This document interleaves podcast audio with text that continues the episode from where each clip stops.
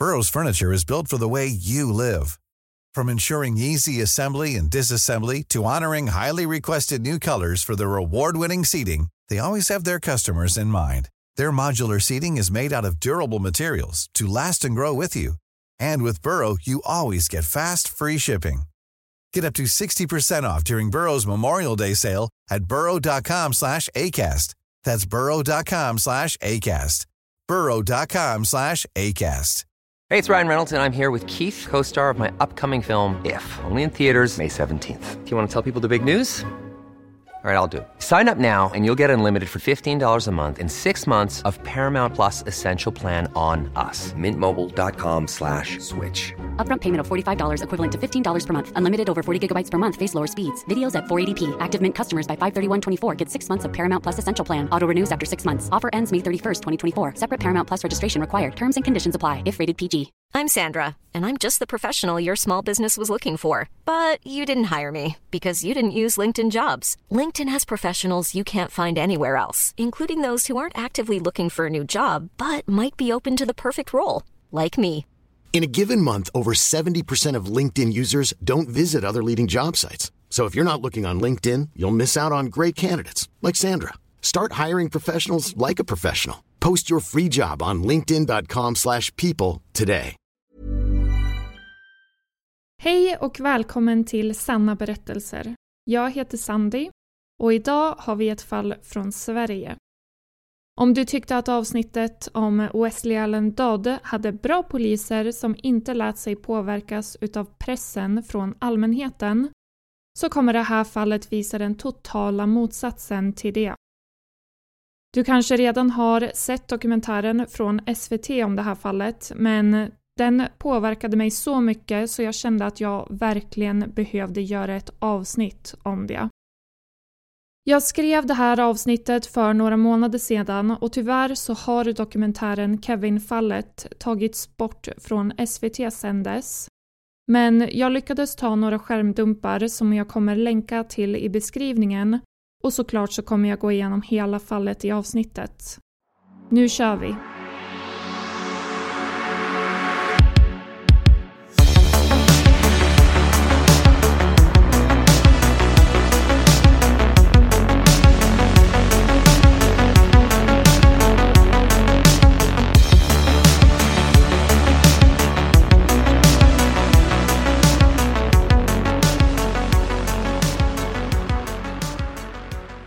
Den 16 augusti 1998 hade fyraåriga Kevin Hjalmarsson lämnat sitt hem för att leka med några vänner i sitt grannskap i Arvika, en tätort strax utanför Karlstad. När han inte kom hem började hans mamma leta efter honom runt klockan 20.30 och började med att fråga hans vänner, men de hade inte sett honom sedan klockan 17.00. Hon fick hjälp av sina föräldrar att leta efter Kevin och hennes pappa hittade sitt barnbarn klockan 21.15 liggande död ovanpå två pallar i en närliggande vik. På grund av var han hittades och eftersom han inte kunde simma trodde polisen till en början att Kevin hade drunknat. Men obduktionen kom fram till att Kevin hade dött till följd av kvävning med ett hårt och smalt föremål troligen en pinne. Han hade även blödning runt ögonen vilket ytterligare indikerade att han hade blivit kvävd. De fann också att han hade blödning runt könsområdet vilket tydde på att han antingen hade blivit sparkad eller slagen där eller blivit sexuellt överfallen. Det enda misstänkta de hittade runt området var en pinne som de trodde möjligen kunde vara mordvapnet. Så de samlade upp pinnen och skickade den tillsammans med Kevins kläder för analys. Kom ihåg den delen för det kommer komma tillbaka. Eftersom Kevin troligen hade blivit utsatt för sexuellt övergrepp så undersökte polisen sexualbrottslingar i området. Men det gav inte polisen någon ny information. Genom att fråga runt i grannskapet verkade det som om det mestadels var yngre barn och tonåringar ute den kvällen så polisen började med att kolla på dem. De började med att granska nio tonåringar från två olika skolor och sållade ner dessa nio till två 13-åriga pojkar som skulle bli deras huvudmisstänkta och som de skulle förhöra under två månader. Och det gjorde de genom att använda den så kallade bad cop-metoden. Rolf Sandberg, som var huvudutredare i fallet, sa att den hårda förhörsmetoden var nödvändig för dessa pojkar eftersom de annars skulle citat ljuga för resten av sina liv. Med andra ord var polisen övertygad om att pojkarna ljög, även om de inte hade några bevis mot dem. Jag bör notera att fingeravtrycken som de fick från pinnen testades på alla de personer de skulle förhöra och ingen match hittades någonsin. Pojkarna behöll dock sitt lugn och lät inte polisens hårda förhör påverka dem. Polisen å andra sidan var inte lika chill. De kände pressen från allmänheten och medierna, så de gjorde något olagligt.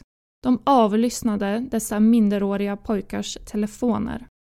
Detta är olagligt och även om det inte vore det, kanske mycket omoraliskt. Till slut skulle människor förlora sina jobb på grund av detta och det rentvådde faktiskt pojkarna från alla misstankar. Så för dem blev det i slutändan något av en vinst ändå. Så om du tycker att polisen har agerat dåligt hittills, och vänta bara. Det kommer bli värre. Eftersom sex dagar efter Kevins mord fick polisen besök av Kevins femåriga bästa vän Robin och hans föräldrar. Efter det här besöket skulle han och hans sjuåriga bror Christian förhöras av polisen totalt 30 gånger under ett spann av två månader. Familjen var på väg till polisstationen eftersom Christian hade berättat för sina föräldrar att han hade sett några äldre pojkar prata med Kevin kvällen mordet hade ägt rum. Familjen ville vara till hjälp så så snart han berättade för dem hade de satt sig i bilen. I bilen på väg till polisstationen berättade femåriga Robin för dem att han också hade sett något. Han hade sett Kevin bli dödad. På polisstationen intervjuades de separat och Robin förklarade för polisen att han hade sett Kevin bli knivhuggen i magen och att angriparen hade använt en kniv. Christian skulle också berätta för polisen att Robin hade sagt detta till honom senare på kvällen när de fått reda på att Kevin var död. Polisen visste att Kevin inte hade blivit knivhuggen och ändå skulle Robin fortsätta vara deras stjärnvittne, åtminstone för stunden. Deras styvmamma skulle till slut vara så orolig för sina söner som vittnen att hon faktiskt placerades på ett psykiatriskt sjukhus strax efter deras första besök hos polisen.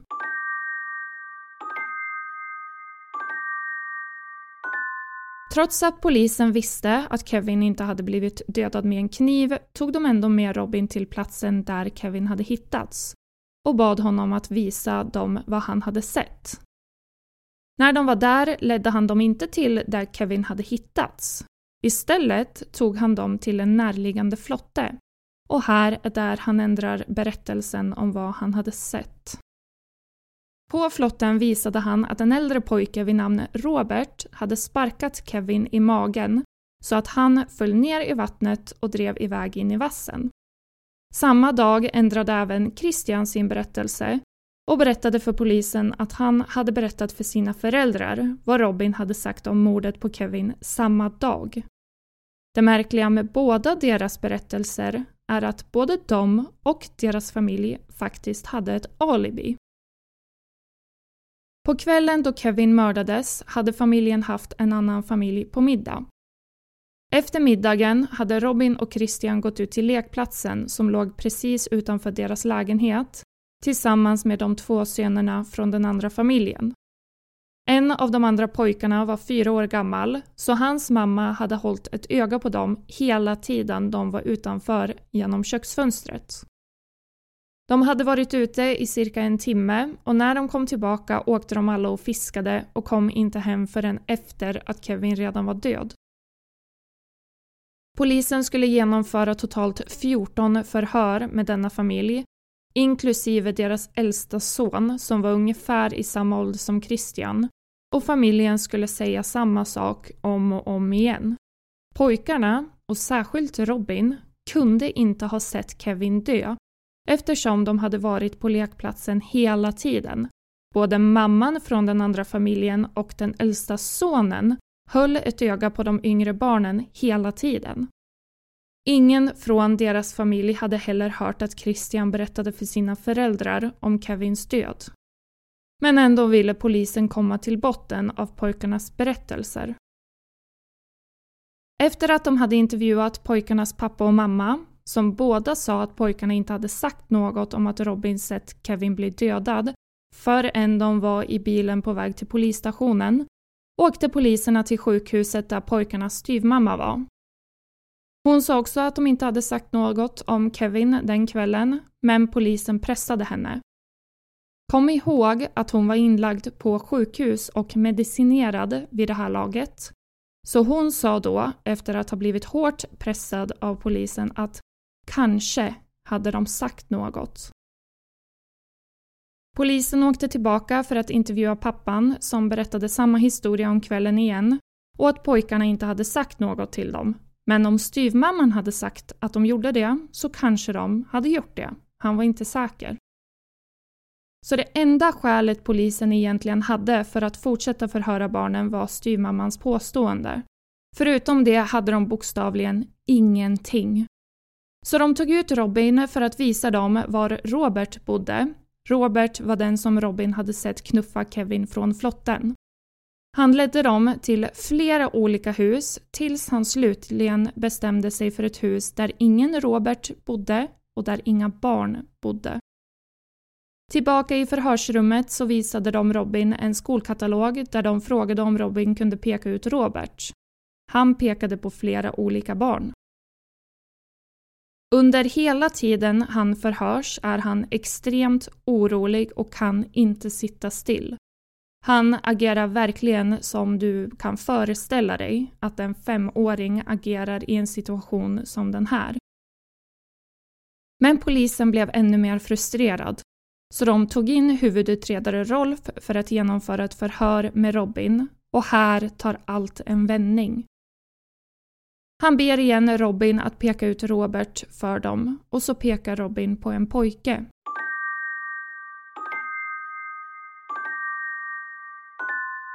Robin, han sa att han hette Robert. Rolf, sa han något annat till dig? Robin, nej. Rolf, Sa han inte åt dig att hålla käften eller något sånt? Robin. Jo, han sa åt mig att hålla käften. Rolf.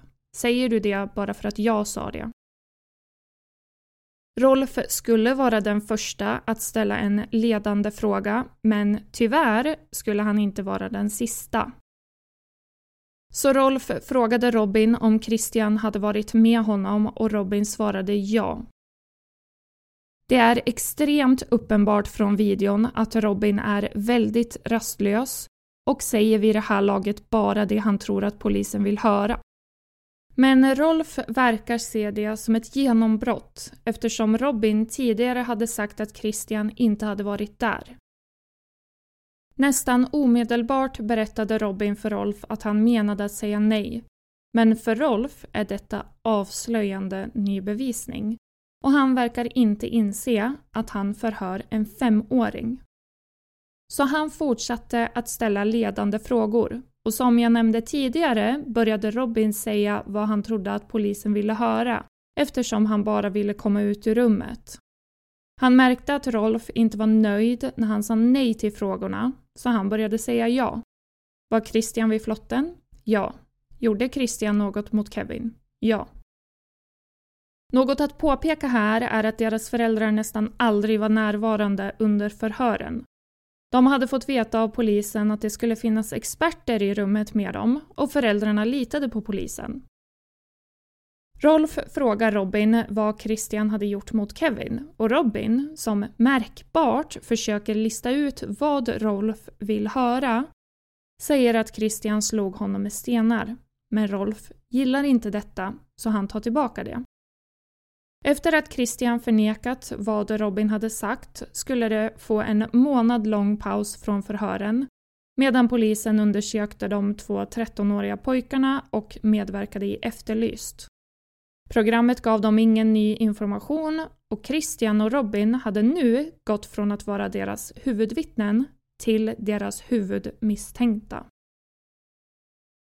Efter att ha fått reda på att pojkarna nu var misstänkta i en mordutredning kollapsade deras pappa helt och hamnade på sjukhuset precis som sin fru. Kom ihåg detta för det är något vi kommer komma tillbaka till.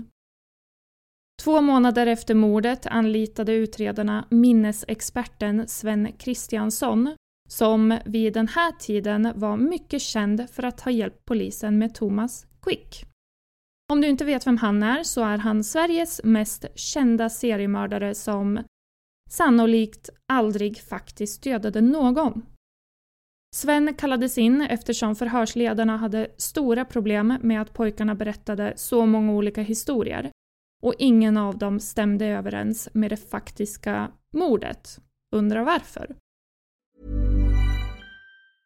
A lot can happen in three years, like a chatbot may be your new best friend. But what won't change? Needing health insurance. United Healthcare Tri Term Medical Plans, underwritten by Golden Rule Insurance Company, offer flexible, budget friendly coverage that lasts nearly three years in some states. Learn more at uh1.com. If you thought the only way to get a more defined jawline with natural looking results was through surgery, think again. Juvederm Volux XC is a non surgical injectable gel filler that improves moderate to severe loss of jawline definition and can help you achieve natural looking results with little downtime. Even better, this improved definition lasts up to one year with optimal treatment. No maintenance required. Improve jawline definition for a smooth, sculpted look with Juvederm Volux XC. For important safety information and to find a licensed specialist, visit juvederm.com. That's J U V E D E R M.com. Not for people with severe allergic reactions, allergies to lidocaine, or the proteins used in Juvederm. Common side effects include injection site redness, swelling, pain, tenderness, firmness, lumps, bumps, bruising, discoloration, or itching. There's a risk of unintentional injection into a blood vessel, which can cause vision abnormalities, blindness, stroke, temporary scabs, or scarring. Talk to a licensed specialist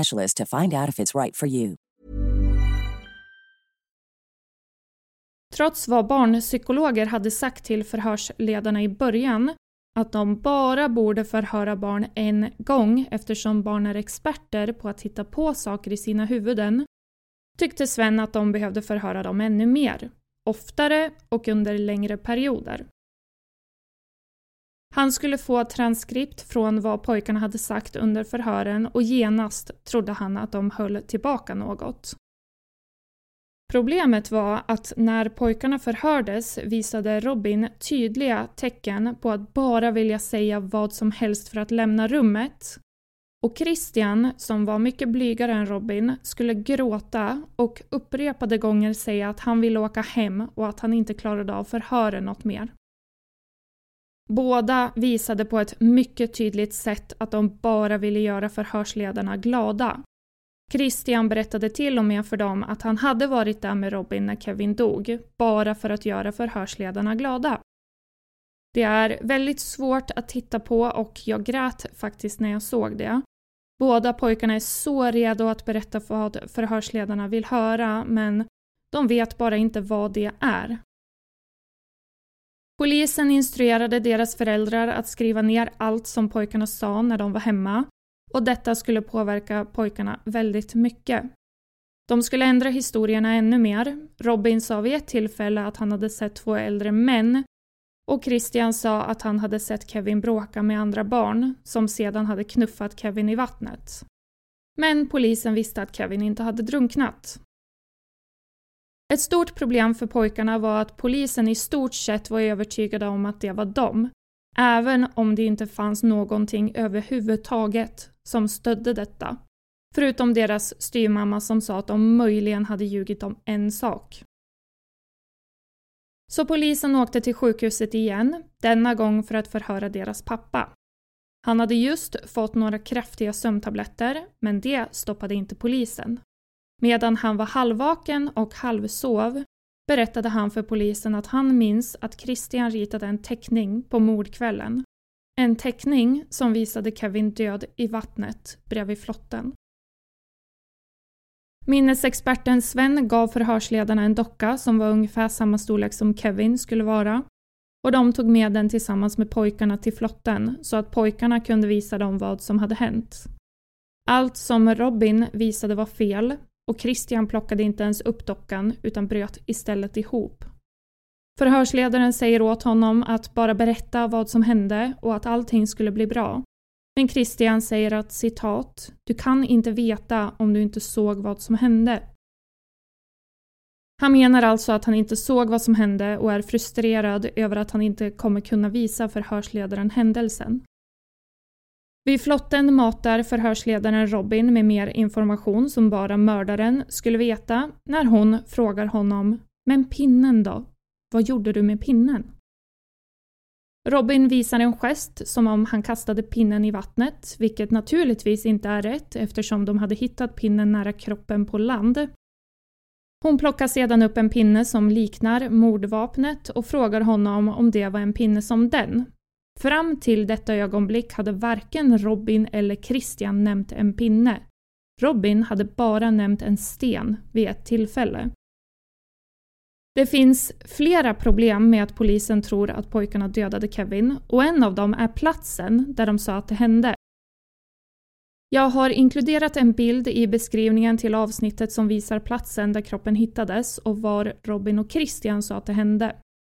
Kriminalteknikern Dan Rös sa att det skulle ha varit helt omöjligt för pojkarna att flytta Kevins kropp från flotten till de två pallarna utan att det fanns några bevis från det på Kevins kropp. Terrängen mellan flotten och pallarna var buskig och det fanns till och med en stenmur däremellan. Robin och Christian var fem och sju år gamla. De skulle inte ha kunnat lyfta hans kropp utan skulle ha varit tvungna att dra den. Och Kevins kropp visade inga tecken på att ha blivit förflyttad.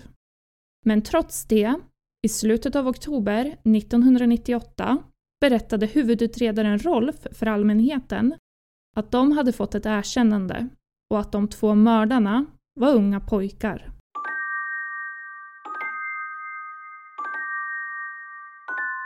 Pojkarna hade gett en mycket detaljerad beskrivning på vad som hade hänt.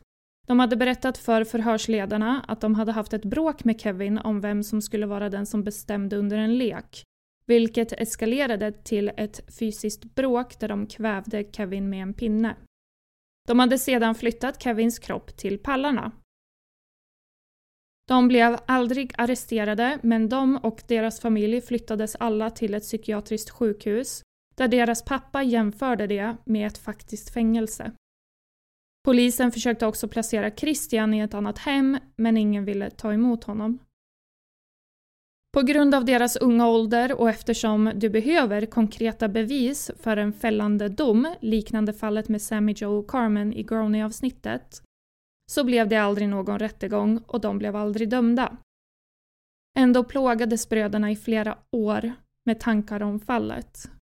Ingen av dem hade några minnen av mordet, men de hade minnen från förhören vilket innebär att de inte var för unga för att inte minnas något. Deras familj, som inte var närvarande under större delen av förhören, tänkte alla liknande.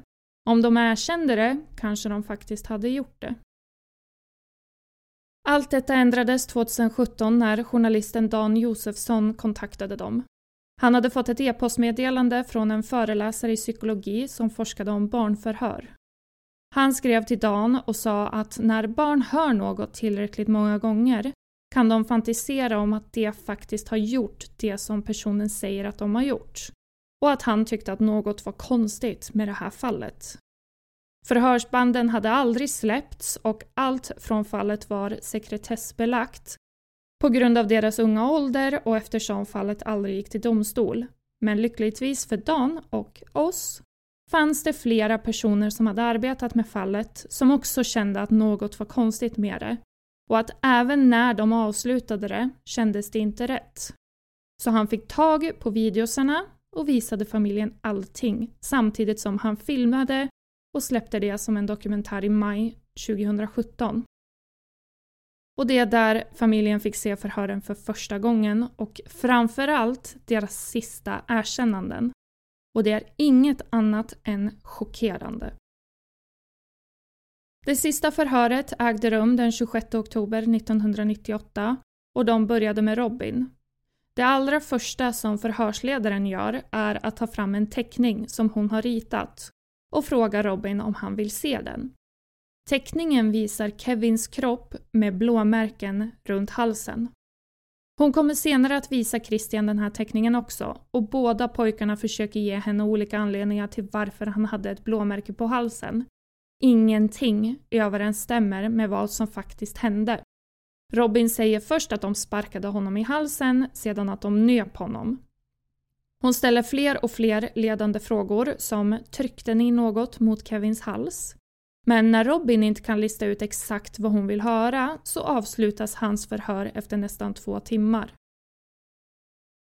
Christian är helt avstängd och efter två och en halv timme, då han inte säger mycket och bönar och ber om att få se sin mamma, tillåts hon komma in i förhörsrummet. Han bryter ihop när hon kommer in i rummet och berättar om och om igen att han inte klarar av det här längre. Förhörsledarna säger sedan att hans mamma inte kan vara i rummet med dem och hon måste gå ut. Jag bör nämna att anledningen till att föräldrarna inte kämpade mer för att stanna med sina barn i rummen var helt enkelt för att de verkligen litade på att deras barn var i goda händer. Efter att förhöret pågått i 3 timmar och 45 minuter tar de fram en översiktsbild av var Kevin hittades och flotten och visar Christian var Kevin hade hittats. Det finns en skärmdump om detta i beskrivningen om du vill se. De frågar sedan Christian om de bar Kevins kropp till pallarna och Christian, som är så över förhöret som man bara kan vara, säger ja. Förhöret skulle pågå i totalt fyra och en halv timme men Christian kunde aldrig berätta exakt vad som hände.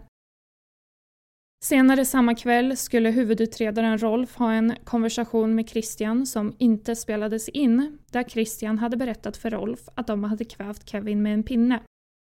Personligen känner jag att jag inte tror på det. Och det gjorde inte heller allmänheten. När dokumentären släpptes blev de utredare och förhörsledare som hade genomfört denna undersökning helt rättvist starkt kritiserade. Svensk kriminolog och författare Leif GW Persson skulle senare säga att problemet med denna utredning hade varit bristen på fungerande utredare. Så vem dödade Kevin? Jo, Leif hade faktiskt en teori som låter väldigt trovärdig. Det handlade om en annan 13-årig pojke som förhörts av polisen från början men friats på grund av ett alibi. Ett alibi som enligt Leif helt enkelt var påhittat. Jag tror faktiskt på Leif, men jag har inget sätt att kontrollera om det faktiskt är sant, vilket är varför jag säger att det är enligt honom. Nio månader efter att Kevin hade blivit mördad hade den här 13-åringen blivit ertappad med att våldta en treåring cirka 100 meter från platsen där Kevins kropp hade hittats. En sak som utredarna verkar ha glömt bort när de förhörde Robin och Christian är ju det faktum att Kevin troligen hade blivit sexuellt överfallen. Fallet väcktes till liv igen efter att dokumentären sändes och de nya utredarna tittade faktiskt på den 13-åriga pojken samt en annan tonåring som var intressant redan 1998. Dock så kunde de inte knyta någon av dessa personer till mordet på Kevin på grund av bristen av bevis. Om du kommer ihåg så berättade jag att de skickade iväg Kevins kläder och pinnen för analys. Ja, det gjorde de aldrig. De kontrollerade pinnen för fingeravtryck, sedan kastade de allt eftersom de redan var övertygade om att Robin och Christian var mördarna. Det har egentligen inte kommit ut några nya uppgifter om detta fall sedan 2017 så jag vet inte om fallet fortfarande är öppet. Tyvärr verkar det som att Kevins familj aldrig kommer att få svar på vad som hände med honom. År 2022 tilldelades Robin och Christian en miljon svenska kronor vardera i skadestånd och de släppte en bok år 2020 där de förklarar sin sida mer ingående. Kevins familj skulle också medverka i boken och Kevins pappa Patrik berättade för media att hans relation med bröderna hade blivit så stark sedan de friades att det var som om han hade fått en ny familj.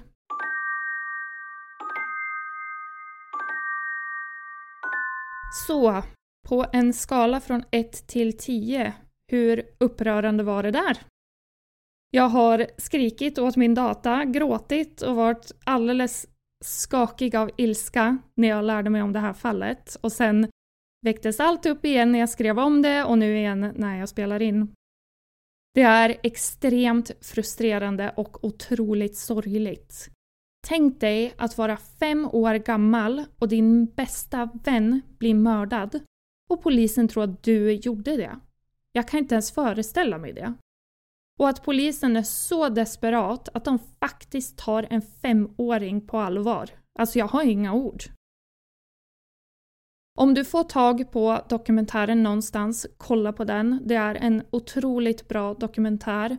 Även om den är upprörande, men du får se familjen förstå vad som hände och det är sorgligt och liksom vackert på samma gång att se dem äntligen få svar på sina frågor så många år senare.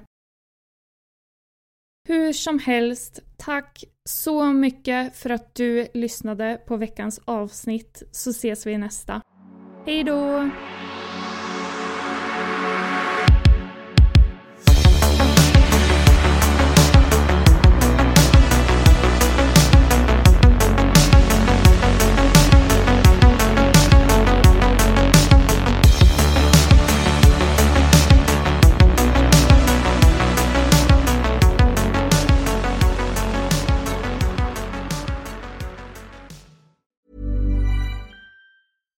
When we're on a budget, we still deserve nice things. Quince is a place to scoop up stunning high-end goods for 50 to 80% less than similar brands. They have buttery soft cashmere sweaters starting at $50, luxurious Italian leather bags, and so much more. Plus, Quince only works with factories that use safe, ethical, and responsible manufacturing. Get the high-end goods you'll love without the high price tag with Quince. Go to quince.com/style for free shipping and 365-day returns.